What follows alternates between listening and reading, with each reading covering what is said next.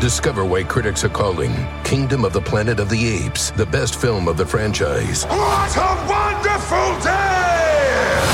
It's a jaw dropping spectacle that demands to be seen on the biggest screen possible. I need to go. Hang on. It is our time. Kingdom of the Planet of the Apes, now playing only in theaters. Tickets on sale now. Rated PG 13. Some material may be inappropriate for children under 13.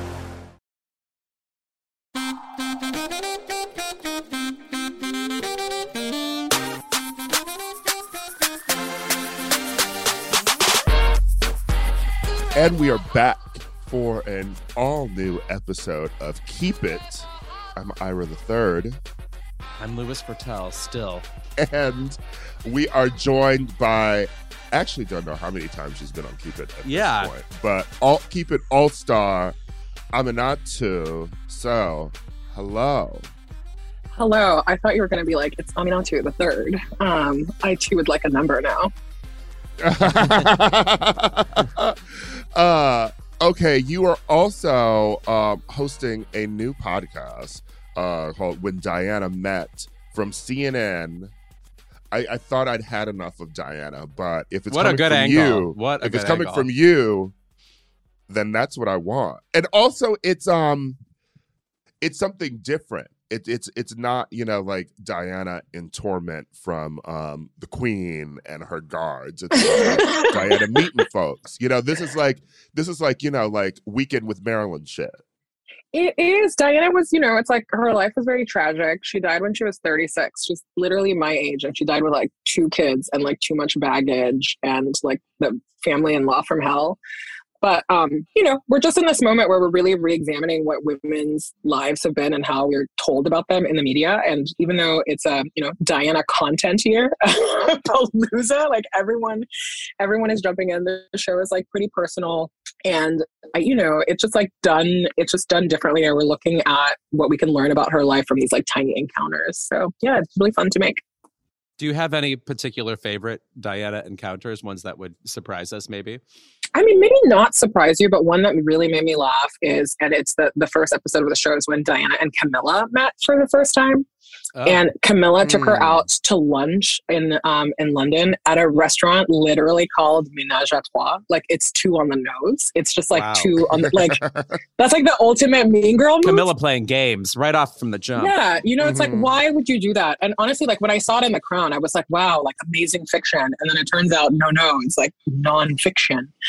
And um, it's just, yeah, I like that really did make me laugh a lot. But also, you know, it's like I've really changed my mind about Camilla as well. I was like, Charles and Camilla, star-crossed lovers. Good for them that they finally found each other.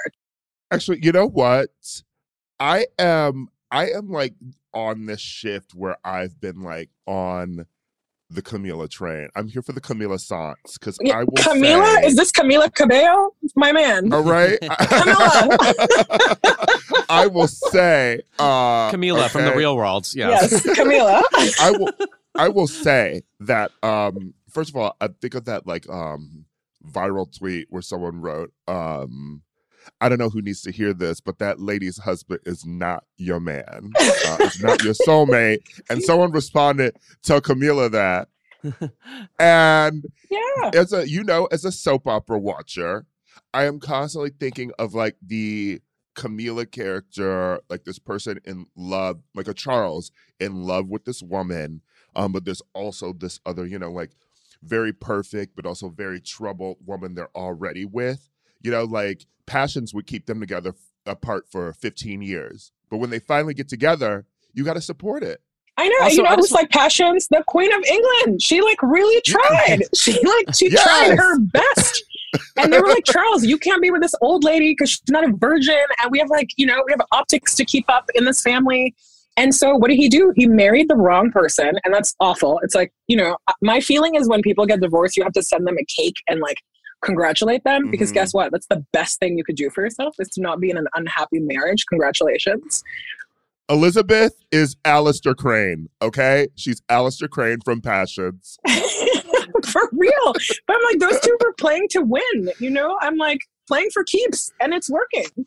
During the Free Britney saga, I would see like unhinged gay men take screenshots of awful DMs they sent Jamie Lynn Spears, like about like how she wasn't there for Britney, whatever. And with that kind of thing in mind, with that like extreme fandom at play with these like sort of tabloid stars of the past, I am way more sympathetic to Camilla. I am like very, I, I, worry about what people probably tried to express to her at any given moment of any given day, you know, as she was like treated like a passions villain. Gay men in the 90s probably like cutting out um, magazine letters and mailing Camilla all the nasty words. No kidding. Right. Original Stan. Um, that's what's going on. Yo, can we talk about Free Britney for one minute though? Because I have been really, it's really wild that people who are so wrong, like, it's like every time I look into the Free Britney movement people, I'm like, wow, these people are wild and they don't know what they're doing, but they stumbled into something real here. Correct. It's like the rare case where they like nailed it. Yeah. They totally nailed it. I was like, it's mental illness, love, but they're all right. I was like, they were right. Britney was in bondage. But these people, were they the people to make the case? I'm not sure, but it worked out. I mean, it's like watching a teen detective movie or something where you really should be minding your own business, but you're kind of right. Yeah, it's like you, you know go what? about it the wrong way, you know, and you are, you know, ignoring what like law enforcement is doing and you're ignoring actual clues and you're breaking into people's homes and you're accusing like other random people of murder but you do actually stumble upon who committed the crime by the third act. It's exactly rear window. If you've seen when like they're sitting there with yeah. the binoculars they're like i can't believe i'm seeing what i'm seeing. And then the detective's like you have no idea what's going on in that house. Grace kelly is dubious at first and then eventually they're all in on it and loving the caper of it which feels even mm-hmm. dirtier. But then again they were right so, but and you know what? Every Free Britney person seems like they um are um, you know, as wheelchair bound and hiding in a house. with, yeah, with just their binoculars. Yeah, just their just when their your binoculars. Internet, when your internet goes out, her. Ira, I'm gonna know exactly who did it. When your internet goes out and your microphone just like stops working forever, I'm gonna know where you know it's like who did you slander? The Free Britney community. So we're wrapping this up. We hear them clomping up the steps. Yeah, yeah. I'm not gonna fall for this. Absolutely not. I will just say, like, even as a Britney fan, you know, like a friend would text me and say, "Do you want to go down to the courthouse?" You know, when she was when the conservatorship was about to be ending, because you know, like everyone was going down there in L.A. And I was like, "Absolutely not." No. what what part of my personality? You are admitting you on air that you the weren't crowd? there with us at the courthouse. You're admitting to everyone that you weren't there with us to show your support. I was Sir. not at the courthouse. Okay. Wow. In public. Wow. I don't know. That's where assassinations happen outside courthouses. Okay. Huey Long wiki it. Yeah. you two are a mess. A mess uh, we're going to be a mess on this episode, I'm sure, because um, first of all, we're going to talk about family dynasties because um, the Cuomo's done got themselves into some mess. What a oh fiasco. As in, I didn't think I was that interested in first. And then as it kept getting worse, I was like, well, I guess I have to keep obsessively reading about this. Wow. I mean, fiasco is like actually a really good word because if my sibling got like fired and then got me fired, I would burn our family to the ground. But this family is the opposite. They were like, we're jumping off the bridge together because we are wild. Absolutely not. Absolutely not. And it's just been like, I don't know. It's just also been really disappointing to see how people like how something that is actually a structural issue is being framed as a family issue. You know, being mm-hmm, like, oh, mm-hmm. if my brother were in trouble, I would support him. I want to say that too. But if my brother was like credibly accused of being a harasser or assaulting women, I'm gonna tell you now, there's a limit to my love. and uh, yeah, and I'm like, I'm not gonna lose my reputation and my life over that. And also to, to watch this like family, the Cuomo's, who's like very powerful, New York family. I'm like, we have bridges named after you fools. Like, come on. Like, you're not like, you're not mm-hmm. nobodies. to watch them like play the victim and to play this like, we're just like nice brothers who are trying to be cool to each other and everyone's coming after us. It's just been really disgusting to see how that narrative is what's playing out. Not like they're actual Disney villains who are in charge of everything and everyone and abusing their power left and right. Hmm Yeah, so we're gonna get into all of that. Um, we're also gonna talk about two very wildly different celebrity profiles that came out this weekend, but sort of share a bit of the same themes. Jeremy Strong from Succession and Colton Haynes of Teen Wolf, Arrow fame. Uh, they both have um, profiles out, and they are wild reads. I y- yes, the Jeremy Strong one in particular, like you hold on to the desk as you read it. Like you're like, "Oh, I can't possibly find out another bone-chilling detail about this person." Oh, he's standing right behind Daniel Day-Lewis. Oh, okay. Yeah. Yeah. Scream Doing 6. Daniel Day Lewis cosplay the whole yeah, right. Mm-hmm. Anyway, we'll Uh, into It's like the Scream tagline it's always someone you know. right. it really. Your co-star Y'all, Lincoln. Can I confess Yeah. something to you though? Can I confess something to you? What? I I'm gonna say something really shocking, but I it's okay to be transparent and we all, you know, it's like it's okay, there's no shame. For years, I thought that Colton Bachelor and Colton Arrow Oh. were the same person.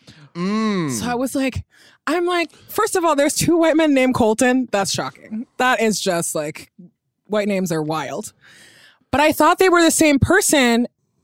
And it was while I was reading um the Colton CW profile. I'm gonna just call him Colton CW. It's when I was reading that Colton profile that I was like, oh, th- this is a different person. This is the one that did the blackface three times, and he's different from the one who had the docu series about coming out. And so that was like, you deserve credit for actually picking them apart now because now Colton CW is doing something about coming out, and Colton Underwood is also has the show about coming out. So they've made it most confusing at this moment.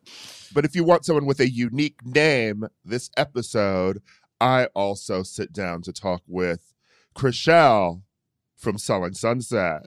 love Chrishell, our queen. We get all into what the fuck escrow is. I ask her, I ask her about that Oppenheim brother she with. So we Mm. get into it. Not you demystifying escrow for the podcast audience. Yeah, whoa. the people want to Susie know. Orman, spell it out. Yeah. uh, all right, we'll be right back with plenty more keeping.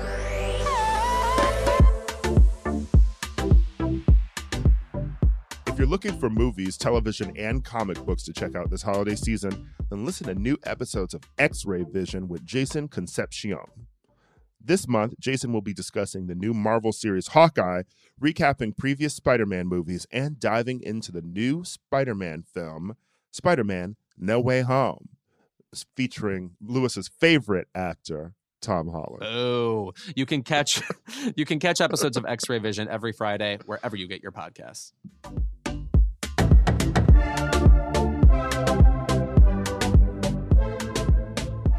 We thought for our first topic today, we discuss two pieces concerning actors that have hit the web recently. Two of them from um iconic television series, to be honest, Succession and Teen Wolf. oh yeah, always said in the same breath at the Emmys for sure. Listen, stranger things, stranger things have happened. You never know. Truly. Um, but they are Jeremy Strong and Colton Haynes. Since Succession just aired um on Sunday, uh, and there was a little shocking twist. Don't want to spoil it for people, but um there was a shocking twist involving um Jeremy Strong's character of Kendall Roy at the end of this week's episode. Let's start talking about Jeremy first. Okay. So, Jeremy Strong, the profile I will say is fucking fantastic. It's by Michael Schulman, who wrote, who who is like the definitive Meryl Streep journalist. If you he has a book about Mhm. Meryl Streep. Anyway, you know, uh, grade A New York gay. Yes, and this this is what you want from a celebrity profile, right? This is the, like this is what this is what the greats do. well, it's because it's like not. It's, you actually learn something about Jeremy Strong, and Yeah. the thrust of it in this piece is that he was growing up one of those actors who was obsessed with great actors, and so he was obsessed with Al Pacino, Dustin Hoffman, and in particular Daniel Day Lewis, and it maps out somewhat ceremoniously all the ways in which his life then intersected with those people. And the and the piece itself compares his life to all about eve. And you realize there's no way to write this without comparing it to all about eve because he's literally lingering outside their door like eve harrington in all about eve I mean, this profile is really like you're like one of you is like it's fantastic, and the other one of you is like yeah, yeah. I was like this profile was unhinged, y'all. Like this is the whole time I was reading it. I you know I just feel that actors have a sense of like actors have a sense of like exactly what's going on when they're being profiled in this way, and they're more in control than you think they are. And with Jeremy Strong, I was like, it's the like the Daniel Day Lewis like worship, which of course I was like, you know, fabulous actor, like who like great, great person to worship. But to like allow yourself to come across like one as a stalker and kind of as an original, like an unoriginal, um, I'm gonna copy everything he does down to the bow tie when I win my award show. I was really surprised by that. I was like, this feels like a rookie mistake. Like you are not, you're kind of like not your own person. All I'm learning about here is just kind of how how unhinged you are. The performance was like it was not giving what I think he thought it was giving. That's I just just it, like, though. Left feeling very rattled. Uh, did, do you think he thought it was coming across as I'm just a devoted actor, and obviously Daniel Day Lewis is a great actor, so me admiring him just makes sense? Like, did he think it was going to come across as One like hundred percent. I Yeah. thought like that's what it came across. Like that's what he was trying to do because he, you know, like imagine being like, I love Daniel Day Lewis. I follow him. He was like on my wall. I also like did all these jobs to like get closer to him. And literally, I'm just like mimicking him. But also, I'm really discreet, so I'm not going to tell you any of the actual correspondence that we've had, or I'm not going to tell you what we, you know, like what we've done. And I was like, no, if you were discreet, you would like mention it in like a tiny soundbite and then never bring it up. And then there were also these like fantastic moments in the profile where clearly Jeremy Strong was trying to get all of his like high powered, like, you know, other actor pals to talk to, um, to talk to Michael I Schulman. loved And it. I, I loved love that. You know, and Michael Schulman's like, it's hard to get in touch with these people because you got to call their agent, then you got to call their manager, then you got to do all this. And he's like, but no, no, but Jeremy Strong will like text them. And then Matthew McConaughey is calling me, being like, yeah, he's like really cool.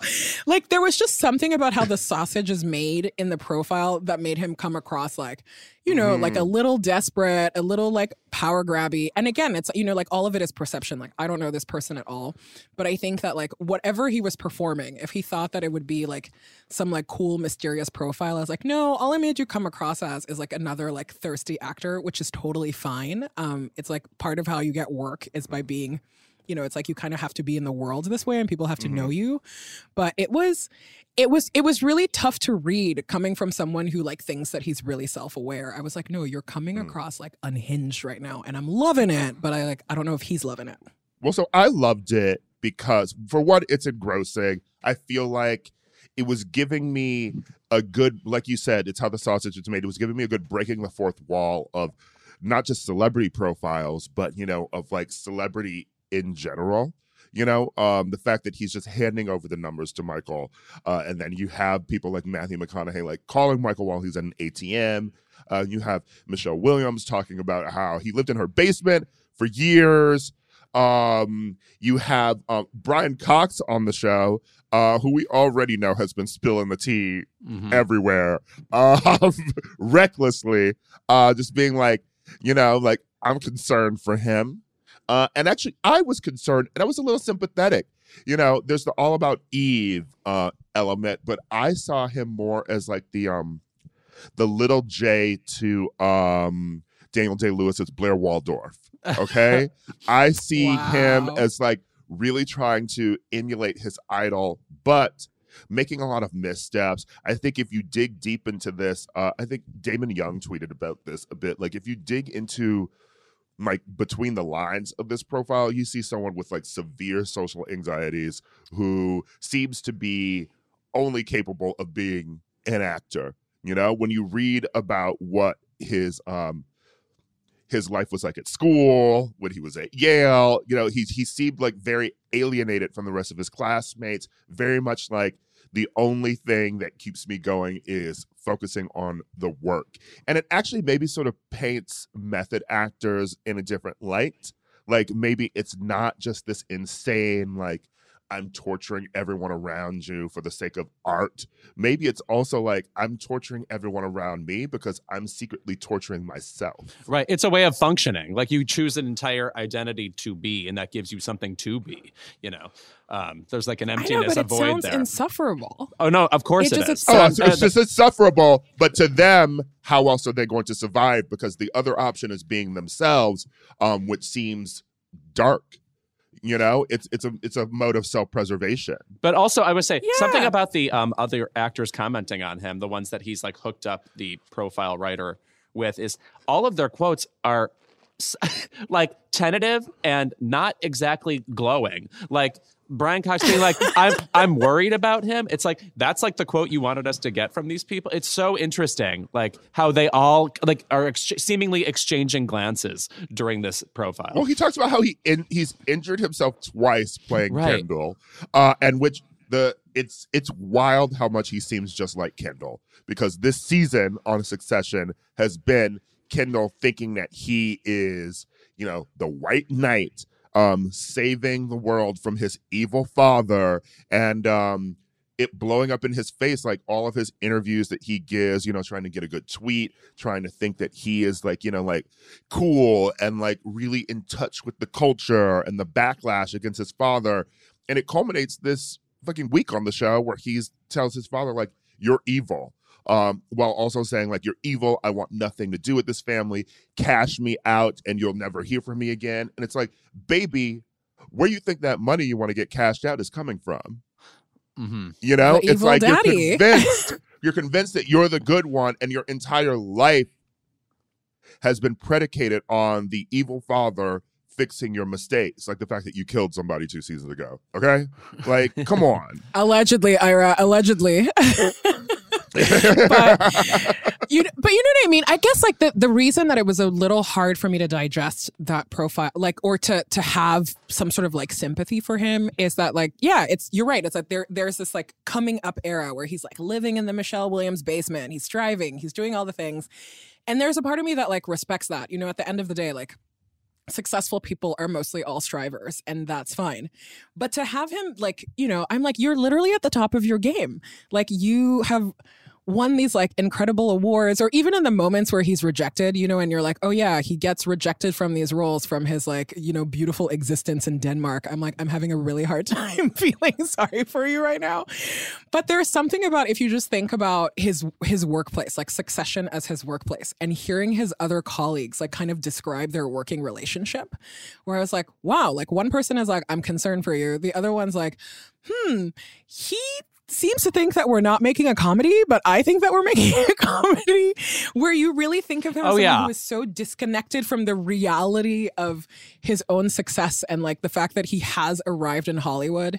There was just something about that that like left a really bad taste in my mouth where I was like, listen, I get it. Like everyone struggles for a while, but if you are, you know, like if you're if you're like kind of like off the struggle, having a little bit of awareness of like, okay, like my path was hard, but now here I am and I'm trying to do better things as opposed to just being the, the coworker that's like, I'm gonna jump off of this thing and break my leg for the sake of art. And also I'm an insufferable coworker. Is there was just something about that where I was like, this man does not I don't think that he thinks that this this is not doing what he thinks it's supposed to be doing. Well, also, the, I think a detail that is important to bring up is that when he was at Yale, he, I guess, invented some award to get Al Pacino to come, and it ended up almost That was amazing. according according to the piece anyway, almost bankrupting this Yale drama program that sponsored this or whatever. So it's not just that he was obsessed with these idols; it's that it was it was so driving everything about him that he there's a feeling that he would stop at nothing and then be successful at getting near them. So anyway, there's something extra successiony about that. Just the hard, like gaunt with ambition kind of grimness. Well, that's why I describe it as Gossip Girl. He's like it's the the wacky mad cat part of the episode where you're actually like I could see that as a Gossip Girl episode. You know, it's like you are part of the Yale Dramas program. You're nearly bankrupting it, but it all works out in the end, sort of for you in a way. Right. But the audience mm-hmm. learns Yeah, a lesson about ambition and what you shouldn't be doing. You know, one part of the profile that was like really fascinating to me that I wish um, they had stayed a little longer on because it kind of connects to the other profile that we want to talk about, the, the Colton profile, was this part about, you know, like Jeremy Strong and um, Captain America, Chris Evans, like being in the same, uh, you know, like they were in in the same like milieu. And um you know and he caught like and chris evans like really looking up to him because he's like the talented one kind of in their like massachusetts like cohort. And then you know and then he goes on to get a high powered agent and his career is happening. And there's like tiny detail in the profile that's like yeah like hollywood is not kind to people who look like jeremy strongs where it was like oh. And to me that was like it it was such a like that was the moment that I found myself like being really tender actually, where I was like, oh yeah, this industry is like rough. Like it is so you could be like as talented as fuck, but like it is really, you know, it's like do you swipe right or do you swipe left? And so much of that is like looks is like looks mm-hmm. based and how for so many years he like actually like probably didn't work because he didn't have the you know whatever we think of as the iconic like american male lead and how that has shifted so much also but how even like that notion is kind of a scam. There was something about that to me where i was like oh i like this is like part of the central pain that is not like being fully explored here. And so many of these antics are also like you know because there's so much that you can change about yourself but like fully like changing like who you are and how you look which is something that like hollywood asks people to do uh, like to do to themselves all the time. I was like psychically that is something that like really breaks you. Which also, by the way, side note, painted Chris Evans in such a lovely light too, because there's that detail where he he immediately when he gets a call from Jeremy is like, I'm hooking you up with my agent immediately. And then like the agent never calls Jeremy back. You know? But it's Mhm. like Chris Evans was like, I look up to you. Of course you should have an agent like me because I'm I'm hot, you know, and that's why I'm like in not another teen movie, you know, you know, with my little uh, whipped cream bra Oh, yes. turning the gaze on. Mhm. um, and on that note of Hollywood, you know, like trans making you like change everything about yourself. That's why I think the um Colton Haynes um profile actually had a lot of the same similar themes as um the Jeremy Strong profile. You know, uh, and he wrote it himself, I want to say, so it's not technically Yes. a profile. But um, the thing about the Colton Haynes thing, so basically he concealed about himself that he was gay because his management screamed at him to do so. He had sort of intended on being out, at least initially. Um, what's weird about this is it confirms what it, what you think is happening to people like this, which is like that. Wow, you came out suspiciously late, or what is your problem with being gay? Like, do you, is it really that much more important for you to be an actor than it is for you to be like out as a person, which feels like you know a concept from the Montgomery Clift, Anthony Perkins days or whatever? And you realize people are literally directly saying into these people's ears, "You're too fucking mm-hmm. gay. You you move your hands like this, so that's also gay." And so and they're micromanaging how you get through not just your day, but like moment to moment who you are as a person and saying it interferes with money making, uh, essentially. And that is so clearly debilitating. Hearing uh, Colton Haynes talk about how he was drug dependent and, um, you know, uh, unemployed, how it didn't work out for him in, in a lot of ways is like so gross and also exactly what you think. That's what was so heartbreaking about it. not just that, but those Yeah, and- classes. The the description of the classes was, Oh I think, God. the wildest part for me because you you hear the stories, you know, like the Bryan Singer shit, you know about the parties, you know, where there's just you know like young gay men who are just sort of like they're hoping, you know, like um, you know, God, I hope I get it. Um, at the pool, you know, um, in like a speedo or something, while some like gross executive or agent or manager's there. But the description of an acting class where you have to be naked and act out the scene from Monsters Ball in front of a class is why this is Clockwork Orange. so wild Yeah, right, right. Uh huh. But you know, like I think like the thing that that both of these pieces like left me thinking about the um the Colton like first account piece to write us on a profile. It's a first account um like writing and and Jeremy Strong is also just like this is the problem with like workplaces that are not transparent at all, right? Colton especially like really gets to this where he's like, "Okay, I met with this guy and he was like, "You need these classes and this and this." And he's like, "Oh, is this guy my manager now? Has he signed me?" Like there is there is kind of like no awareness of the relationship that he has with this person, right? Because it's like you get to LA and then like nobody really tells you like like what are the steps that are supposed to happen. It's all like mysterious or whatever. And then he goes to these classes and I was like none of this is evidence based or even the evidence of like audiences will not go for gay men who play straight men who like play straight men on TV. I'm like, do we actually know that for a fact or do we know that like creepy people just say that behind the scenes and then that's like what gets perpetrated like across. Exactly And that. It, it just like made detail. me really sad. There's the detail too that um he's in the class with like he says like he's in like the class with um someone who's already on a successful CW show. You know? So it's like this person is seemingly quote unquote made it, but they're still in this class. And then there's also the um idea that um these men who are telling him that um are saying like you know you can't make it if you're gay or like beating down his mannerisms etc but they seem to specifically pick young gay men hmm to foster their careers knowing that they can then beat them down they, that that's that's the method you know? You beat because if you wanted like a straight leading man you'd find a straight leading man. You wouldn't keep finding gay men and beating them into straight leading men men you know right. you Or you do that because them. you're literally a predator. You know what I mean? Where I was like, you do that because you're literally a predator, or you are a bully, or you are trying to destroy someone's spirit. And I was like, how? Like, it's the perfect place to hide if you're like a piece of shit human who wants to exploit someone else. It's the perfect hunting ground. Reading Colton's piece like really left me it left me feeling so sad and so awful. And you know and he's someone who's like problematic in his own right. I was like your like your tumblr antics will not go forgotten you know? But there was just like there was something about like oh like here is everything that like makes a person. Like here is you hmm. know? And and also like you know it's like we all have the hindsight of like a couple of years. Like i I, I for one, am like very grateful that I'm not who I was when I was 19, or I, you know, like that's not what I want to be remembered for. Or I think about like that vulnerability when you're coming up in your career, or you're trying to figure it out. And I'm not even trying to do something that's as public as those people, but it was like really useful context, you know. And you're like, oh yeah, like you are trying to move in a world that it doesn't want you really to like move in it, but also you are surrounded by predators who will make money off of you if they can, if they can, and even if they cannot make money off of you, will like still want to extract some sort of value from you. I will say that finding like sweeter sides of him over the past years,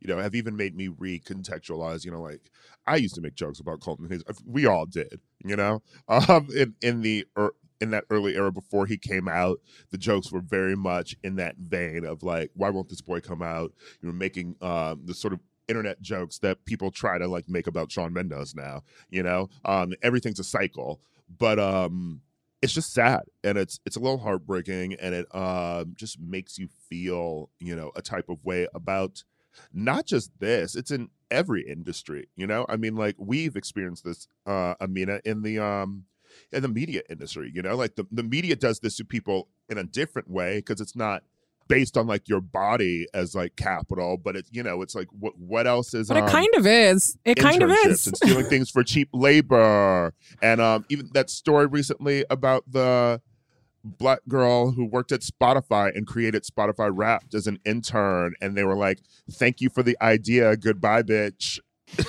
you know Great contribution. Please leave. There also was something uh, in in the piece he says specifically. My looks were the only thing I ever got validated about growing up, and I feel like because of that, or it's like that's where these like predatory, horrible manager types get off being horrible to you because they assume on some level they're telling you they're hot and that's all the validation you need before they like continue to ruin your life by like m- making you do things like wear a ripped cowboy shirt as you present papers to somebody's office or whatever that part of the story was but it's mm-hmm. like you know like oh you're a pe- like treating them like a piece of meat saying that like you know because you're an abercrombie enough looking guy that's all the validation you need now comes the real work and it's like wow you really are not There's just no way in the in which this person is, is even treated like a human being even once. It mm-hmm. just sounds like a miserable career he's had. Shout out to growing up unattractive. You know, uh, in high Yeah. school. Okay, you know. Uh, Yeah, no, growing up black you were and fat smart. is maybe the best thing that ever happened to my self esteem because there Yeah. is something about like people not checking for you that also means that you get to be your own weirdo. But I don't know. It's like when I was like reading this Colton thing, I was like, I would die for like more men talking about like the how the beauty ideal like affects them like across the the like the gender and sexual spectrum because mhm. I do think that it's very instructive for everyone. And and I think that it also like it just really lays bare some like really shitty like societal things that we do to each other. And there was just like some, you know, like there's just something about that that was like, oh, interesting. I talked Like, about this are, briefly a couple weeks ago, but you know, just in, in terms of like the Harry Styles uh, profile, uh, in terms of the Harry Styles, you know, like magazine covers, the idea that um, there's at least some transparent ways that we're trying to attack the beauty industry in terms of like what they do to women you know and you see like a fenty show um, or companies that are Mhm. trying to be more inclusive etc uh, I was just saying like what we've grown up as men uh, it really hasn't changed at all. The male beauty industry is still focused on looking like a details magazine cover hmm And I'm sticking with my guns on the fact that Harry Styles' style was originated by k.d. lang and perfected them. So just go back to the k.d. lang days to see a slick suit done well. All right, when we're back, I sit down with the queen named after a gas station herself, Chrishell Stause from Selling Sunset. And then there'll be more Keep It with Amina after that.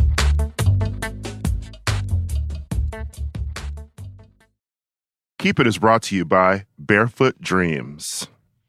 Louis, yes. when you see footprints in the sand, that was when I carried you in my Barefoot Dreams robe. Now, is that a Leona Lewis song? No? Uh, if you want to bring coziness into your life, you turn to Barefoot Dreams, especially now as the brand is celebrating their 30th anniversary. With those 30 years of coziness, Barefoot Dreams celebrates being the originators of everyone's favorite luxe home blanket. And while many have attempted to duplicate their blankets, robes, and more, Barefoot Dreams' fabrication and quality cannot be replicated, so don't believe the dupes. Girl, this blanket is it. I effing love this blanket. I'm thinking about it right now, and I want to jump in my bed, which is sponsored by something that we'll do another ad for momentarily. Get ready. There's a reason why Barefoot Dreams has been on Oprah's favorite things list six times. Jesus, get a life, Oprah. My God. Dressing head to toe in Barefoot Dreams is the key to comfort, as their collection of ultra soft robes, loungewear, and accessories are made with premium materials. Their products make the perfect gifts, too. Uh, I throw this thing on. I wear it like a shawl. I look exactly like Ellen Burstyn. And I am the coziest a human being can be. Because, by the way, it's still that time in Los Angeles where it's like pretty mild outside and then your apartment is cold. I can't explain mm. it. I don't know things like basic science. For Keep It listeners, you can get 15% off your first purchase at barefootdreams.com with the code Keep It 15 Don't miss out on Barefoot Dreams soft, soothing fabrics that will bring luxury to your life.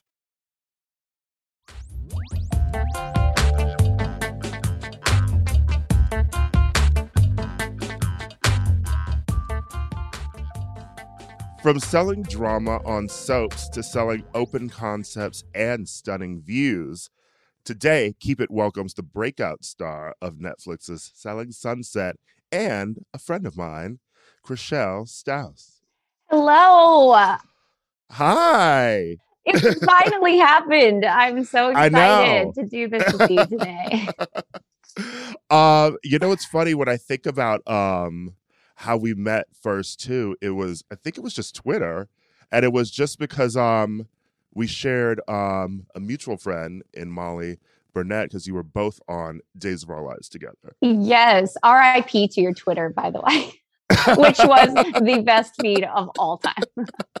Thank you. Um, I want to talk about that first though, because you went from soaps to well, a docu soap, basically, from all the drama that happens on this. How did you get into soap operas? Well, actually, I mean, that was my goal. Like, even in college, I didn't say I wanted to be an actor. I always said I want to be on a soap just because I would watch the shows. And, and that's why I love that we share, you know, the love for it's just a different, you know, I grew up watching these shows and, you know, I just. What did you watch as a kid? So growing up, I watched um, Young and the Restless, and Mhm. um, uh, that was my my mom and grandma's show. And then my mom, my grandma watched Guiding Light, and then in college, I watched Days of Our Lives. So Okay, same. My household was like a CBS one, and then I got in the Days of Our Lives on my own. Yeah. And so it was funny when I booked all my children. That was the first one. It was actually one that I hadn't seen, but I was super excited. My mom was like, "Um, can you get on YNR?" she didn't know how it worked. It was very funny. I was like, "Um, sure. I'll just put in the request."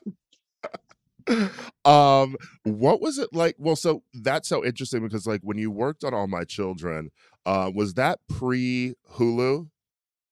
Yeah, it was. Yeah. Okay. So before it was canceled, um, I don't think people realize like how different soaps are even now from back when you were on All My Children to you know even your current guest stints on Days of Our Lives. Because first of all, the sets are smaller.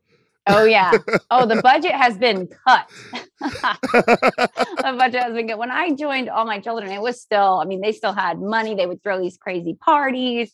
Um, and so, you know, I started in 2005 and over the course of, you know, I've even just recently, you know, still like come, sometimes I'll pop into days and stuff. So it's just kind of changed a lot, but it's still so fun. I still, you know, I, I just love, it feels like a little family over there with the different shows. So I don't know. I've always had a, a love for, you know, from a kid, you know, those kind of things impact you of what you look up to and those women. And, you know, I was very much the opposite growing up. So I was like, oh, I want to do that. I want to be, you know, one of those girls. So Well, you're also like the first person that I've had, I think, on from who's been like a current cast member um recently on days. So like who were you excited to meet on the show?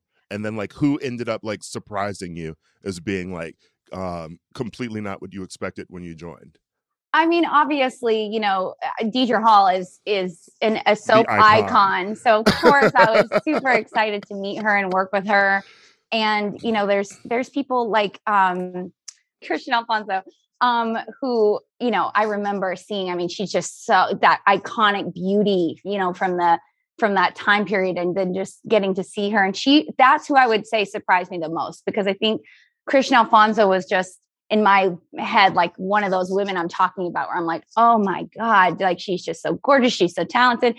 And she couldn't possibly be more lovely in real life. And so Oh, that's so sweet. So she wasn't one of the soap divas you mentioned on this not season. at all. no, she was the oh, so the opposite, the most lovely person. That's great. I love that. Uh it's it's just nice to have like you as a part of Days of Our Lives. I love it too. I love when you put stuff on your stories. I am always cracking up. So I still watch every day, and I have friends who are like they only see the show. They remember it from like college or watching it as a kid, and they only see it through like my Instagram stories now. Yeah, I know. I feel like I, I go in and out. It, I've been so busy, so lately that's the only way I see it too. But I I uh, always get a good laugh out of your stories with the day stuff. all right, well, switching to selling Sunset now. Yes. First of all, girl, what is escrow? Oh my god, this is the funny. this is my favorite meme that's come out where it's you know Kathy Hilton saying instead of hunky dory, she's like, "Who is escrow?" Um, so escrow is a third party that when you are in when you enter into a transaction of okay i want to buy this house or i want to sell this house it's the third party that you give the money to in the process you know because you have to give a deposit and then all these things happen so it's basically like a safe you know a safekeeper of the money so that um you know you don't want to just hand some guy over that you know and then a lot of things could get messy so escrow is basically the safekeeper of the money Okay, okay, I sort of get it. i didn't I'll know figure it out once I once it's time to buy a house. We've gotten this so many times it makes me remember like we should probably be a little more um explanatory of uh, you know these types of things that I forget. hmm Um, I want to ask about shooting the show because um, I think when we watch something like Housewives, right? You see like more of their lives in a way. So you see them like getting into glam, you know, like for dinner and stuff like that. But on Selling Sunset, you're already in glam before you even start filming, right? Oh yeah, they love the uh they love the glam. I remember, you know, the first season showing up in like a sensible block heel to, you know, walk a a property that was under construction. And Adam DiVello, our creator, was like, Chrishell, do you have any other shoes? And he literally sent someone out to like was trying to find shoes. And I, I I ended up wearing the block heel, but I just knew from that day on, do not ever wear a block heel to set. because you know it's like to him it's a set but to me i thought you know i really thought it was a show just about real estate and we're realtors and the and the properties under construction. You know you if you watch the show you've seen there's been a progression of oh okay i get it now. It is about yeah. real estate but you know obviously he wants that. You're that soap yeah that soap element to it. Uh-huh. How was your like feeling about being on the show changed from when you first even shot it because uh, like what was the first season like when you first joined and you're like we don't even know what this show is and now it's like like a global phenomenon? Yeah i mean i think um you know when when i was approached about it you know because the oppenheim group was all a company all working together but they approached me to come join it and so it was one of those things where it was told to me that it's about real estate and we're selling real estate. So, you know, as a side hustle, I was like, oh, what could go wrong? like, you know, and of course, I know it's been super successful and I'm super happy about it. But I just mean I didn't understand that there was this personal element to to it when I got into it. Um, and so I really just thought, oh, I have nothing to lose. Like it's about, you know, like I was thinking like an HGTV or like a million dollar mm. listing so um, i had no idea so i think that was the the biggest thing that i kind of learned you know as we went you know what, now mm-hmm. of course everyone knows you know you know what you're doing when you when you step on to the scene but um you know mm-hmm. it was a learning curve well so i feel so I, yeah if you even imagining it was like an hgtv kind of show when you first joined like what was it first like when you know your divorce first started happening, right? You know, was there a conversation with the producers like, this is happening in my life? Were they like, we would love if you would share this? Were you like, I don't know, um, like how we approach putting it on TV?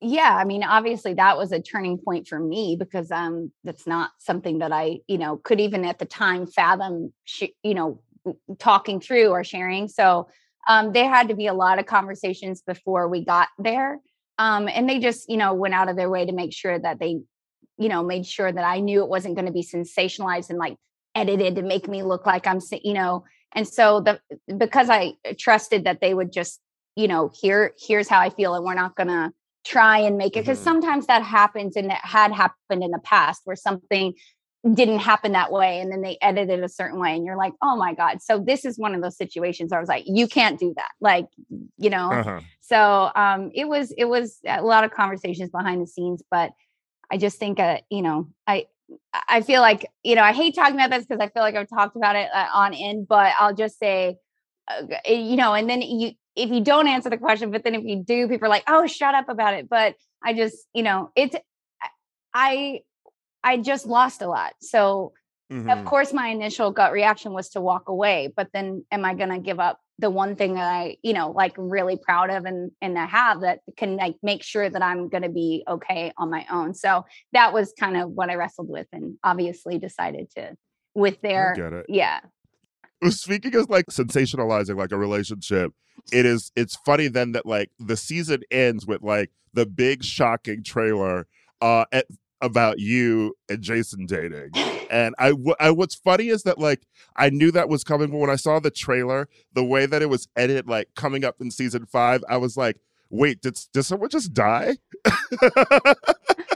I know they really sold like some drama is happening. I know, I know, and they give it that movie aspect with the music and the, you know the way it mm-hmm. kind of um, pops in. So yeah, it was funny because I just assumed at this point most people knew, you know, it's been out there quite a bit, but you forget mm-hmm. what a mm-hmm. bubble you're in until it goes on Netflix into all these countries. And so many people had no idea and were really shocked by that moment. So I found that really interesting that in my bubble, I thought everybody knew. And it was, you know, Netflix is so global, you know, 192 countries, I think. So um it, it, that was kind of um interesting to me to to feel like that was like some shocking ending for people that had no idea i was like Mhm. oh It's fun. I mean, Netflix Netflix feels like how I felt. Um, but also the internet wants to know, like, was um was Shang-Chi like flirting with you? oh my gosh i mean The internet has been shipping you and Shang-Chi. I, They're like, let's get Chrishell in the cin- Marvel Cinematic Universe. I I know. Actually, I think um, you know we've laughed about this since because I think they did take a few liberties of how they you know Mhm. kind of put that together. Um, he's so lovely, and luckily he thought it was funny too. But I just feel like I do want to give you a tidbit of behind the scenes on this because when you Okay. watch the show, it looks like the biggest moment was like where I'm like adjusting my shirt, and it's like this thing. It looks like I guess I'm I'm flirting, and he it's like kind of weird and um just so you know, this is what really happened. I don't know if I'm allowed to say it, but I'm going to. But um, so we're talking. Production comes in and goes, Chrishell, you need to adjust your shirt. And I looked down. I was like, oh, and I and I was like, I'm sorry, you know. And I was like, oh, I'm sorry. And then you, it's what you see. But just so Mm. you know, it wasn't like so annoying. But I mean, that's just like a tiny thing. But that just, you know, because then it looked like I was like, oh, see you. and it just, you know, we're just, we were in the middle of a conversation and they were like, hey, Chrishell, you know, and I was like, oh, oh, sorry. I didn't ever for a million years think that would be in the show or that would then be a like a beat that they used. So those little Mhm. things, I mean, they're harmless. Um, but you know, he's um well, I don't think he wants me to tell his personal situation, but I am very very lovely. I love that. Um, I want to ask about Adam a bit because he produced The Hills first before this show, and um, have you gotten any indication from him about sort of like things that he's like fixing that first happened on the Hills that like doesn't want that he doesn't want to happen on Selling Sunset? In particular, listen, we know Christine is the show villain, uh, especially this season, but I remember like Heidi on the Hills, right, was sort of in that space too, Heidi and Spencer. But what happened, I feel like, is no one wanted to film with them anymore. And so that I feel like made the drama in the show go away later. Have there been conversations with him or just with like where you know, like, listen, even if you guys aren't hanging out with Christine outside of the show, you have to at least shoot scenes and be at parties together because like that's what the audience wants. Yeah, and I think that's what you see on this season. You know, we're only in party scenes um, together um, because you know there are just so many. I mean, there were legal situations happening with people on camera, people off camera, and it makes it really hard to, you know, when those things aren't being addressed, to then you know put all that aside and like, you know, uh, because at the end of the day, I think you know clearly she's great for the show. Everybody should be able Mhm. to get to a place where you know we can just see that and kind of come together when when things go that route it, it makes it extremely hard to be like you know i've Mhm. been in tv a long time i've had to work with a lot of people i didn't really care for so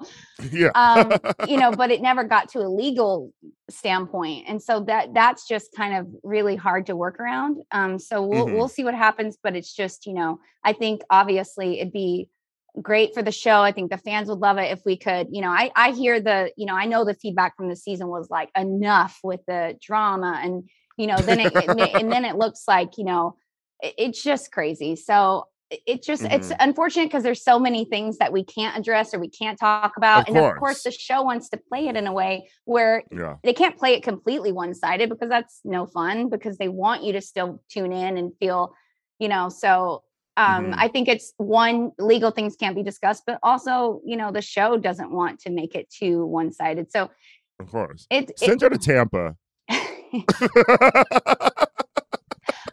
I think, yeah, I just feel like, you know, if, if hopefully, you know, people have a grasp on, you know, TV and what's good for TV, then I think the Of goal course. is to keep things clean. Yes, you can fight and have these stupid arguments, but when things, you know, get lawyers involved and get legal, then it, it just, it's really gets ugly and it's hard to recover from. And so, yeah, hmm that's kind of where we were. We were trying to work through that and it was, it was difficult. Okay. Um, tell us a bit about becoming an author because you do have a book coming out. Yay. I do. Um, it's called Under Construction because living my best life took a little work. Um, I'm in my in my new house, but you know, it was a which is which is we I can see it on the Zoom, but also I've been there. Your house is gorgeous. Thank you so It's much. gorgeous. Thank you. I love it. Um, but yeah, it's just basically, you know, it started in COVID, just kind of like I was going through some stuff and I was kind of doing a cathartic, just, I mean, also there was literally nothing else to do. Um, and so it started that way. And then it just became, you know, this process of like, you know, of course, as we all do, you want to like get back to when you're good and when you're, you know, like ready to take on the world. And I think um it was you know so it's a process of kind of going through those things and hopefully being able to like inspire other people that feel like you know because life is like you know you're it's like ups and downs and craziness so Mhm. i hopefully people will laugh you know there's a lot of you know there's some behind the scenes stuff obviously of the show and just i get to go more in depth of things that i just feel like um you know with the show it's like a highlight reel so Yeah.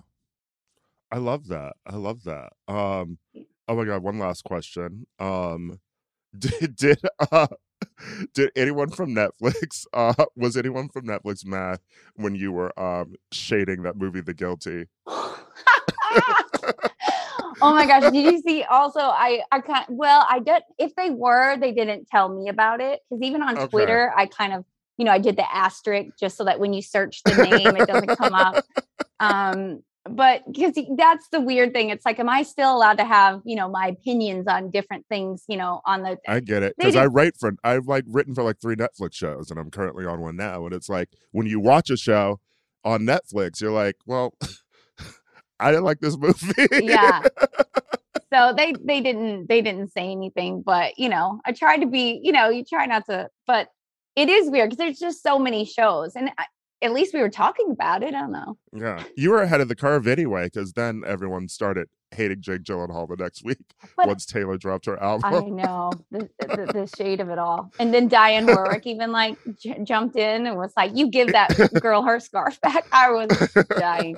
But that's the other thing i think there should be a warning or at least a you know a thing a disclaimer at the beginning of anything that was filmed like this was filmed during covid you know so that we know like it's going to be in one room no one's going to be close to each other because that's why we waited to film selling sunset and it took so long to come out because we just knew that it wouldn't do the show justice if you know we had to film it in that way so Of course, I mean, and I and I think you know, like you you get hints of it when like um Vanessa is like you know like um you know we're back to open houses now, you know, Yeah. and stuff like that. So um also, have you had these um empanadas and are they good? I have. I have to say they are so good. I mean, the tweets Okay. and stuff about them are so funny.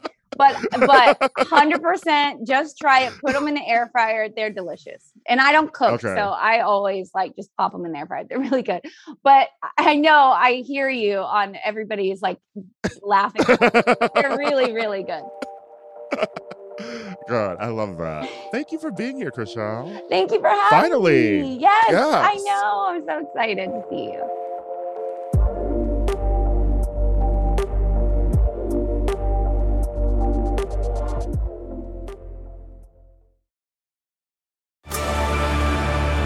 Discover why critics are calling Kingdom of the Planet of the Apes the best film of the franchise. What a wonderful day! It's a jaw dropping spectacle that demands to be seen on the biggest screen possible. We need to go. Hang on. It is our time. Kingdom of the Planet of the Apes, now playing only in theaters. Tickets on sale now. Rated PG 13. Some material may be inappropriate for children under 13.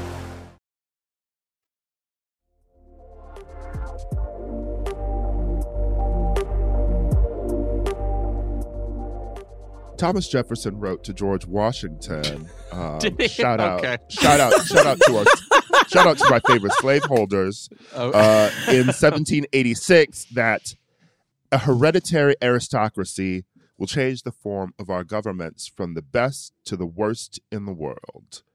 In honor of a certain CNN anchor proving our founding fathers correct, we thought we'd take a look at the American dynasties poisoning our democracy, economy, and society. But first, baby, What happened, girl? Girl, what, get the get the Bravo cameras at the um Christmas dinner this year, okay? Because this this is giving this is this is giving Housewives of New Jersey drama, okay? Your Yeah. brother I torpedoed mean- your career, and you went along with so it. So sinister though. It's like it's so sinister the whole thing because like as a longtime New Yorker, we have no love for Governor Cuomo. But during the novel coronavirus crisis, this man like transformed into our daddy. Like every 10 a.m., he's out here giving us information. He's like, here's what's going on. And for a brief moment, some New Yorkers were like, oh, maybe our governor is good. Um, I was not one of those New Yorkers. But still, it was like there. It truly like you felt the atmosphere change, where you were like, "Oh, like in a world of chaos, like here is someone who is not doing chaos." And there is something like so sinister about finding out that the background of that was that like he was writing a book for like millions of dollars, about to go on a book tour. He was lying about like the coronavirus numbers. And more importantly, that he was like covering up like some really serious like harassment allegations. And like he wrote the harassment laws in New York. So it's not like he doesn't know what he was doing. And I don't know, like finding that out just it made me so angry, like about the Cuomo governor brother. And then you realize that like the CNN one is like in on the scam as well. And it's just like it these families, it's so frustrating. And you like watch them go from like really the like the top and they're trying to make you feel like it's all good and cozy and like they take their job seriously. Meanwhile, like all they're in it for is like power and destroying people's lives. Also, I think what is now in perspective for me now is there were a couple viral clips of them talking on various news specials where they're talking about like they're like razzing each other and like talking about Mhm. like the relationship with their mom and like making jokes and stuff. And it's like there was in retrospect, there was a coziness to this on an on an actual news show where it's like, why are we taking in the vaudeville of their personal lives while watching a news show? You know, I think the lines were blurred anyway for us, and we liked that initially. And then when we find out, oh, but they're in cahoots, we shouldn't be surprised because we loved that about them watching that once upon a time. So in a way, it's like we were fools for finding them charming. Zucker as- Yeah. liked that about them. Jeff Zucker liked that about them until it blew up in his face. Mhm. Right, but like I guess like I reject that we were fools. I think that if anything, it gets like, you know, like thrown down our throats. Like we like of course, if you are, you know, the 9 p.m. anchor at CNN and your brother is a governor during a crisis, you're the first person who has access to your brother. You know what I mean? Like that's mhm. not like as the viewer, like I don't make those rules. But there is just something like Mhm. so gross about that, like, you know, that performance of just like, oh, this is like totally fine. And we're all like fighting for mom's lasagna or whatever, you know, where they, they do that thing and really obscure the lines for you. But, you know, there is a reason that there are families like this where one person gets to be like the governor, the older brother is the governor, the other brother is like the highest rated a- anchor on CNN. And, the, you know, I was like, it's, it's how, it's what the family was like built for Mhm. and they get to be at the highest echelon of like all of these institutions and people are none the wiser for it because you know like i was like i certainly don't come from a family like that but Mhm. this is what in in like american politics and american media um Mhm. that was like kind of like my biggest lesson of moving to new york and moving to america in general is you talk to people you know it's like you get to know their job and nine out of ten times when it's like oh how, i wonder how that person has that job. You're like oh this is who your father is. You know like that's always the answer almost Mhm. always in media and that is also almost always the answer in politics. So you know it just it really is it's really awful that like that is how that particular sausage is made. And um you know and most of the time like Mhm. the viewer the consumer is like doesn't know but this is how power works in america. Like you have to be the wife of someone you have to be the son of someone you have to be related to someone. And those are the people that like get all of those Mhm. opportunities and it makes and everything is like the worse for it. It almost feels like this dynasty, this particular dynasty, was like destined to crash and burn, uh, because I mean, Mario Cuomo himself, you know, um, was out here surviving um, assassination attempts in Rome and deciding to not run for president. You know, it's like a failed stunt here, and now the the brothers have torpedoed themselves as well. And you know, it's like, Chris, you were the hot one. You expected So, more. I see. I, ex- Yeah. I, ex- I expect I expect more from pretty Ira, people. none of them are the hot one. Take it back. Take it back. Uh, I mean, so even this weekend, talking about another um, brother dynasty, um, you've got Alec Baldwin, who Oh, you know is, it seems like he is. Um, I don't know where the Baldwin name goes anymore because you know you oh, you got which which Baldwin is it? William, the one who's like basically a Republican. no, that's Uh, Stephen. Stephen. Okay, That's Stephen. That's it. William. William is the one who was on Gossip Girl, the liberal. We love him. But yeah. you know, you got Stephen Baldwin, you got Alec Baldwin. What is it? Like, like if w- the Baldwins are starting to feel like the Wahlbergs in the sense of like, "Oh, please go away.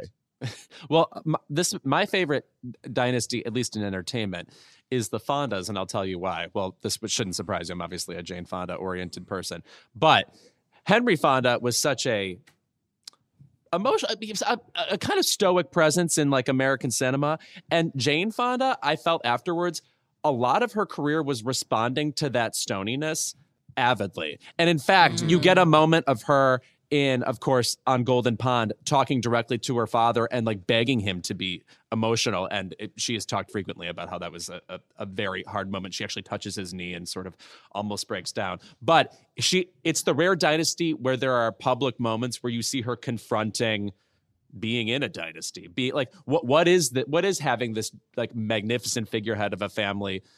What has it done to me personally? What are people invested in? Um, and I mean, there there are several reasons that Jane Fonda is sort of iconoclastic in, in terms of being a very traditional, all American looking um, screen icon. Uh, but that that is one of them. I mean, I find it maybe it's because like I don't know, like I don't come from this kind of family or it's not appealing, but I think like even if I did, even if I was like some sort of like rich Hollywood kid or whatever, why would you want to do the same job as your parents? Like, haven't they damaged you enough that you're, is like, You already know. It's like, why would you want to be compared to like the blueprint of you? Like, why would you want to do that? It just it makes no sense to me. It's like on one hand, I I get it. It's like this is the access that you have in life. So, sure, like you're. Um, you know, like they'll help you get a record contract or you'll do it. Like it's like you have a fast track into a world that like most people don't have a fast track into. But generally, I was like, if you're a self aware person, why would you want to do the job that you're par- like why? It just it makes no sense to me. Mm-hmm. And there's just something about it that like you know sometimes i like get sad for the kids and then other times you're like okay maybe like i don't know it's like i think about like willow smith for example and like her last like the latest album is actually like fire and it's so mm-hmm. fun. And there is a part of me that's like okay i love hearing willow sing because you know it's like you read the will smith book and you're like wow will really like robbed jada of her like burgeoning like goth like singer career. Mm-hmm. And so there's part of that where it was like okay i will allow this like live live out the dream. And also like actually very talented and it's fun. But at the same time i'm like it must not be like good for your psyche generally to have people constantly like bring up your parents in the same sentence as you. But I would say the Greeks would say that we have always been, you know, ruled by these um, familial lines, you know, and whether or not you're a celebrity or like someone growing up in a powerful family, our responses are sort of the same. Because I mean, I feel like if you look at the trajectory of people who are quote unquote self made or, you know, like people who come from working class families, like, you know, like I feel like personally me, Mhm. you know, um, a lot of my trajectory um, comes from coming up in a family that y- you you don't want to have the job of your parents right and so like you actually go in the diametrical opposite position of them um to try and escape you know your circumstances in a way you know? I feel like the people who aren't that are like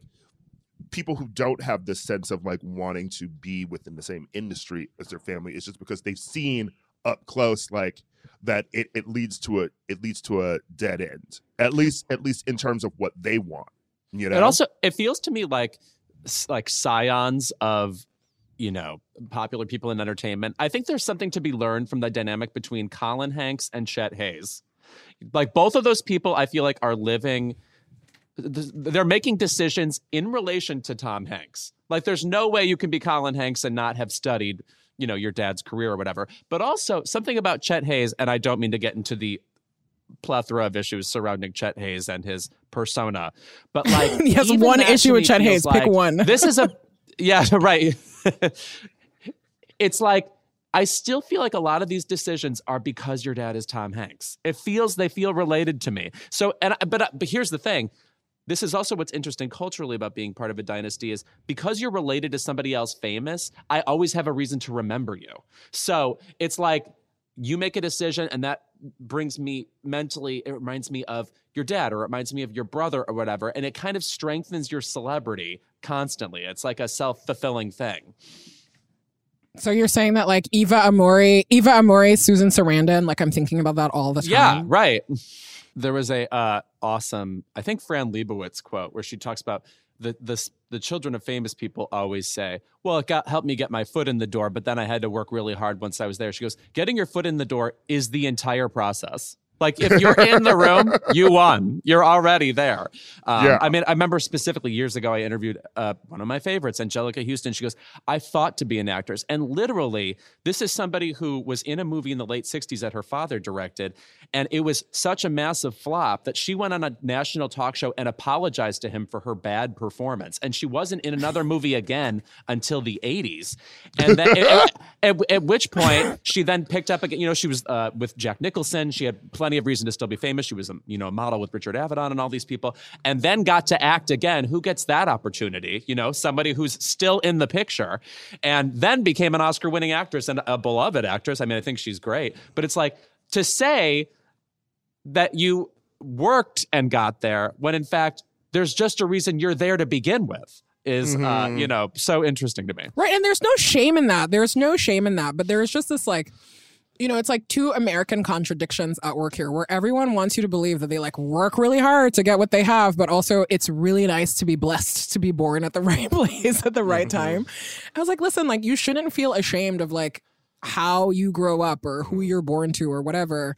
But I think that it does behoove people in public life to be really honest about how their lives are possible because otherwise all you're selling to other people are like pipe dreams. It's like why you get like Colton's landing in LA, you know, from like middle of nowhere Midwest just being like, "Oh my god, with these this big smile and these looks, like the minute an agent says hello to me, like my career will be made." And you're like, "No, your career is a miracle. It's a literal miracle because you worked really hard and you put yourself in these really shitty situations, and that is not possible for everyone."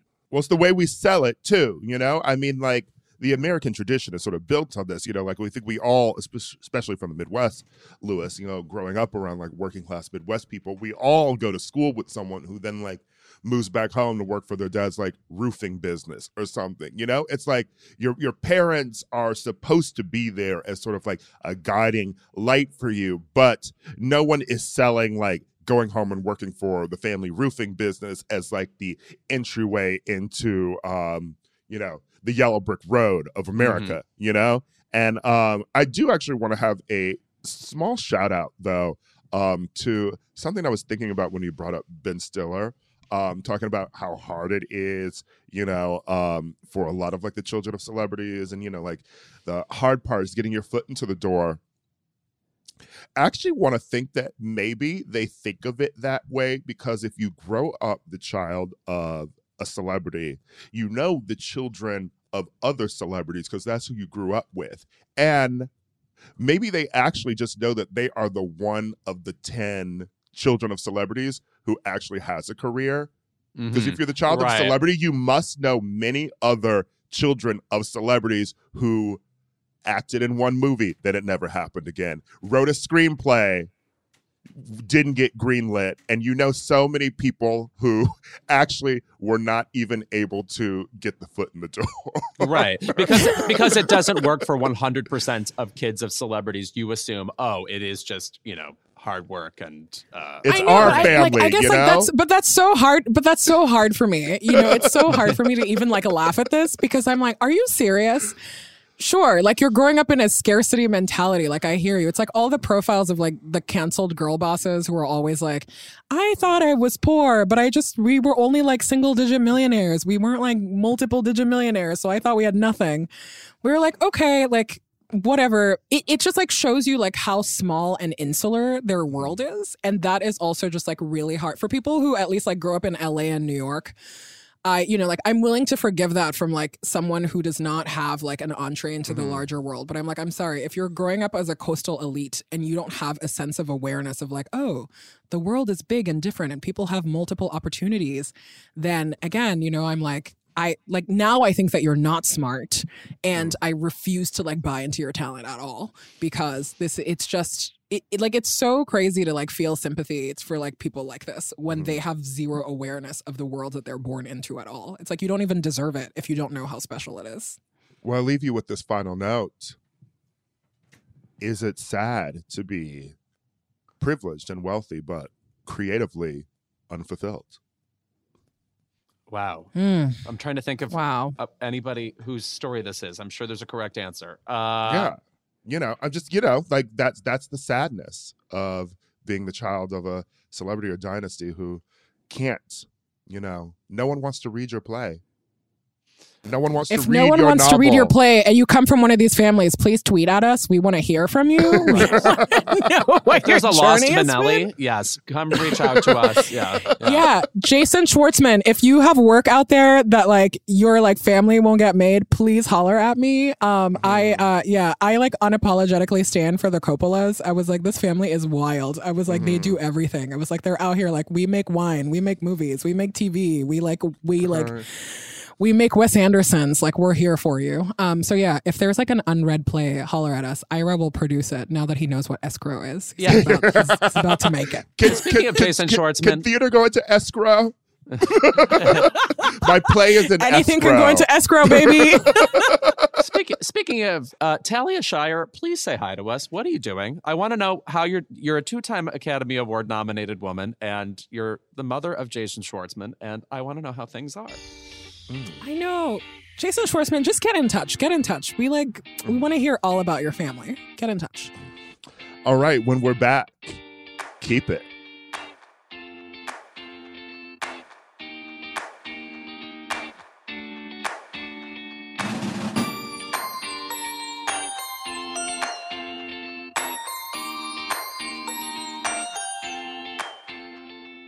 And we're back with our favorite segment of the episode, Keep It. Amina, I'm going to let you go first. What is your Keep It this week? Man, my keep it actually made me really I've been like really upset about it on multiple levels. So um if you are not familiar with Alice Sebold, she is the author of this really really really popular memoir named Lucky in which she like describes being raped and then she later tells the police that she saw a black man on the street who she believed was her attacker um, a man was like um, named Anthony Broadwater was arrested and convicted, and he spent 16 years in prison for this crime. And when he was released, he was on the sex offender list, and you can, you know, like it's like being in jail like constantly.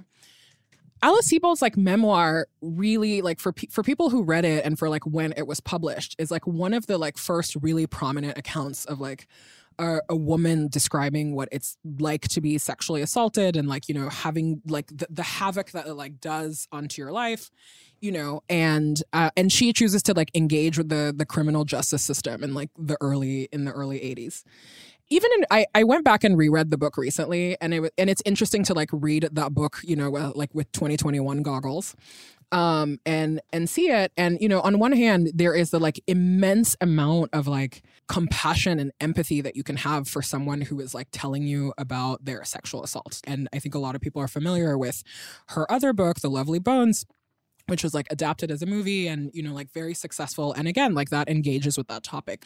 But long story short when like lucky is like being made into a movie a producer on the movie is like hmm this script is not really like lining up with uh like kind of like the story in the book like what's going on here?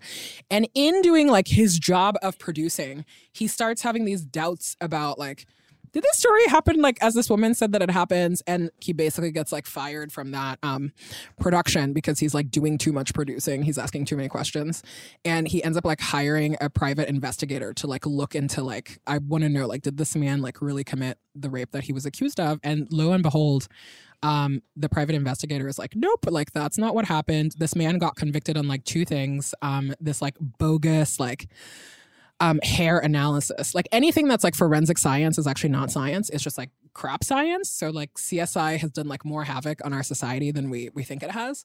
And also like the other CS thing he lie. gets accused on is her like yeah, CS lie, CS lie.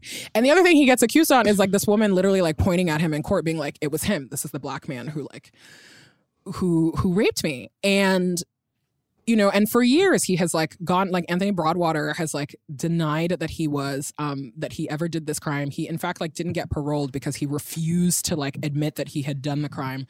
And you can imagine what like being on a sex offender registry like does to someone's life. And Alice Sebold is now confronted with all this evidence. The, like Anthony Broadwater has now been exonerated. Like it's like the the court has gone back and was like, "Oh yeah, we 100% fucked up." And all Anthony Broadwater asked for was for an apology. He was like, I would like an apology from this woman. And here's a woman who is like a critically acclaimed writer. And the apology is like, like we are writers, so we know, you know, like the apology is she writes it in the passive voice. I'm sorry for what was done to you. Like she was not complicit in what was done to him. Classic. Um, and you know, and it's not my apology to accept or any of our apologies to accept. And Anthony Broadwater has accepted it. It was his own nightmare, and I'm just like really struck by like the grace that he is extending to this person and the way that he has really like tried to rebuild his life. And Alice Sebold, like I, we all know that something really awful happened to you. Like I am a survivor of sexual assault, and I'm just like, I it's like I viscerally like understand and like believe her that this like terrible thing happened to her. But in the way that she has like handled the aftermath of it all as someone who's like she has made so much money and an entire reputation like based on this like these two accounts of you know like these really mm-hmm. like jarring like um you know like sexual violence that can happen to women i'm just it, i was so grossed out by that apology. I was like this is so lacking. You are someone who like knows how to use your words and you are using them here with like violence frankly and you're being very weaselly.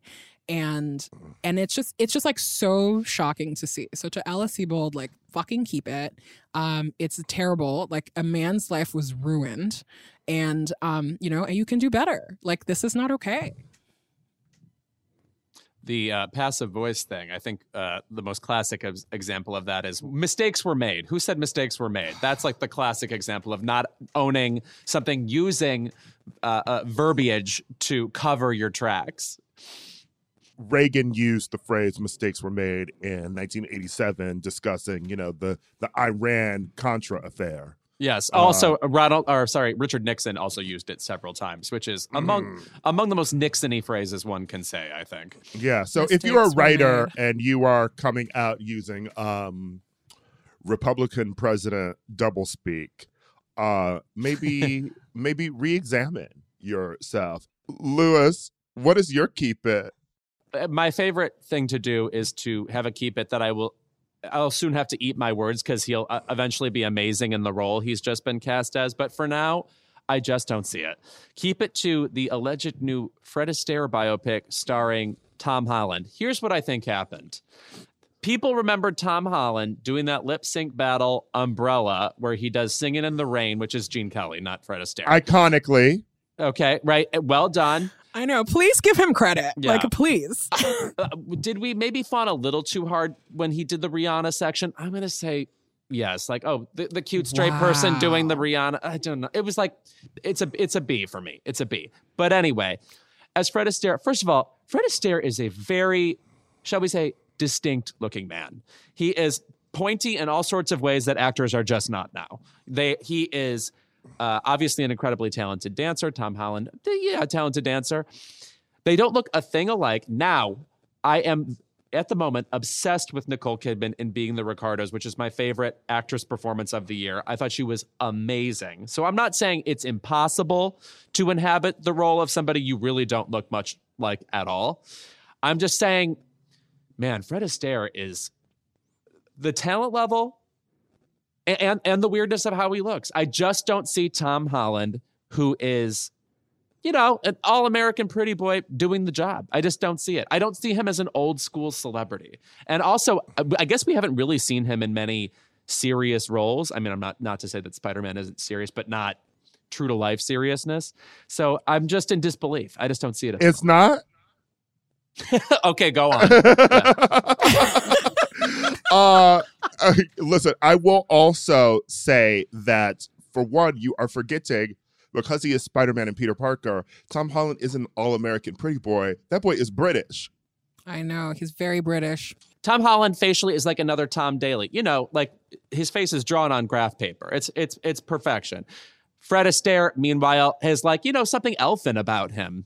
I will say that um, I have not seen um, Tom Holland's dramatic works, mostly because um, every film that he has done, aside from Spies in Disguise, shout out, um, that isn't a Marvel movie, I actually have no interest in seeing. Those are usually like weird war movies or like um, The Devil All the Time. I was like, I don't know what this is, baby. Uh, I like and um, Do we not Cherry- think of Billy Elliot as like a dramatic performance? yeah, but he was a baby. I know, but like it's the body of work, baby. Like That's fair. That's gotta fair. gotta look at the whole man. I do I enjoy the film The. Impossible, and I do think he's good in The Impossible, from what I remember. But it's been ages since I've seen it. I think he'll be great as Fred, Fred Astaire. And you know what? Um, I don't know. Whoever they cast as Ginger Rogers. Yeah, I wonder who that Probably Nicole Kidman. Probably Nicole Kidman. uh, so my Ira, keep what's it- your keep it? my keep it is to Alec Baldwin. Oh, but why? Who, well, there's many reasons. Uh, there's always a reason. I was like, which crimes? Which crimes? but after we dealt with the um horrific um you know sort of uh tragedy that happened um on the Oh, Kim set of Basinger's Oscar. Oh no, it we're not doing that again either louis you know how i feel about la confidential and frankly the disrespect must stop uh Minnie The sh- Driver Hive. Where are you? Go ahead. Me, Minnie Driver Hive. Her podcast is amazing. Listen to the Minnie Driver podcast. It's so good. Minnie Driver's the best. hmm Um, but I want to talk about the shooting on the set of Rust, Right. uh, which we've already discussed on the show. It was a horrific tragedy, uh, and it killed cinematographer um, Halyna Hutchins uh, and wounded the director, um, Joel Souza. The last thing I expected after this tragedy was for an exclusive sit down with Alec Baldwin, um, where he says the phrase, someone is responsible for what happened. And I can't say who that is, but I know it's not me. Baby. Mistakes were made. no, it- it's exactly mistakes were made. It's the same thing. Mistakes were made. what are you doing? No one, no one like really thought that Alec Bald would like put a bullet in this gun and was actually responsible trying to commit a murder. But also with everything that we've heard about the film set, uh, about you know the crew walking off, about the scabs working, just basically the unsafe conditions of a film that you were starring in and also a producer on some responsibility needs to be taken for the environment that was created here and to have a abc special basically where you're denying any involvement uh and just like shifting all blame is it's just really wild to me it's wild that that this was the route that we chose And he also said that the trigger wasn't pulled. Correct? He it was like yes it was a magical gun moment or something. I mean, I just I mean, don't know that possible. guns work that it is way, possible okay. for like it is possible for like you know all of those scenarios. I think that like what was really hard for me about that interview is how he you know and like I get it like he is at the center of this like horrible tragedy, but you know it's. It, talk about like being selfish and so self-centered i was like there is a family that's like grieving their loved one like it's not about you know it's not about us and like the referendum on alec baldwin but i was just like the cruelty of like imagining her husband or her child like watching this interview or just being subjected to like every time Mm. Um you know halyna hutchins names is like is mentioned. It's like in the same breath as like alec baldwin and the story is about him. I was like that is just like particularly cruel and it's awful. And it's like well there is a there's a way for this process to come out and to like you know for her family to get the like kind of closure that they that they need and that they want frankly. But the way that he is going about doing it is you know it's the most like alec baldwin i am the center of the universe thing and it's Mhm. disgusting And it seems to be in direct response, you know, to people on the right capitalizing on this because they hate Alec Baldwin because he hates Trump. And now we're stuck more in this, well, I need to frame this in my own way in opposite to this. And it's like it's it's just it's just not needed. yeah alec baldwin will be shocked to know that there are people who do not like trump and do not like alec baldwin and i am square in the like center of that venn diagram. I was like i don't need either of you and frankly i hope that you cancel each other out. Please take them both out. By the way, the George Stephanopoulos interview, just in general, was so softball. It was so like bump set, like s- setting every question up so that Ella could spike it easily. There was no, just like I'm shocked he didn't Yeah. give him a hug. Yeah. I'm shocked he Mhm. didn't like didn't hug him. Mhm. It was so gross. Well, you know, the George Stephanopoulos industrial complex is its own thing to examine. So, you know. or not examine. I will not be giving George Stephanopoulos five more seconds of my brain power. Like absolutely not. Actually, when I think about George Stephanopoulos, the most the most I think about is like when um he was a part of like a Friends episode. Just the plot. They kept saying that they could see him across like uh they thought he was like in the apartment across the street. I don't know. I don't remember Friends plots that much. Um some white listener um of the show probably remembers the episode better than I do. But I mean, American Uh. Crime Story impeachment has some Stefano. You know, like he was very much at the center of like that drama. So if you're looking for some like Stephanopoulos, like a, okay. you're like missing that in your TV diet. Um, that's a ACS impeachment is for you. some Stephanopha lore, if you will. Okay. and I won't. So that's enough.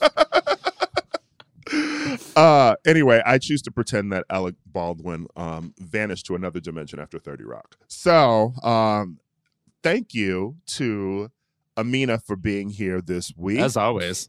yes as always. Love having you on the show.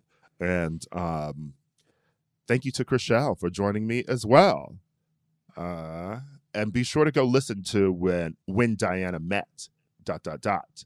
Um i think you'll all love the episode when diana met ira madison III.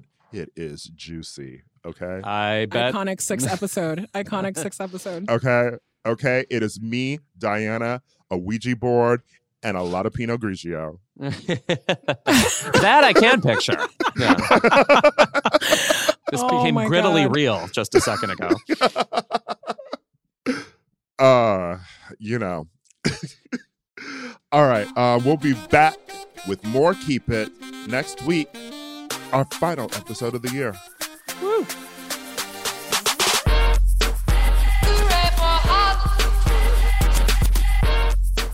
Keep It is a Crooked Media production. Our senior producer is Kendra James. Our producer is Caroline Reston. And our associate producer is Brian Semmel. Our executive producer is Ira Madison III. But I, Louis Virtel, do a good job too. Our audio engineers are Charlotte Landis and Kyle Seglin, and the show is mixed and edited by Charlotte Landis. Thank you to our digital team, Matt DeGroot, Nar Melkonian, and Milo Kim for production support every week.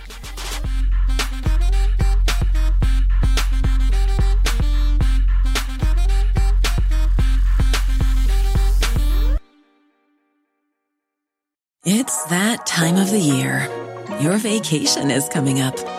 You can already hear the beach waves, feel the warm breeze, relax, and think about work. You really, really want it all to work out while you're away. Monday.com gives you and the team that peace of mind. When all work is on one platform and everyone's in sync, things just flow wherever you are. Tap the banner to go to Monday.com.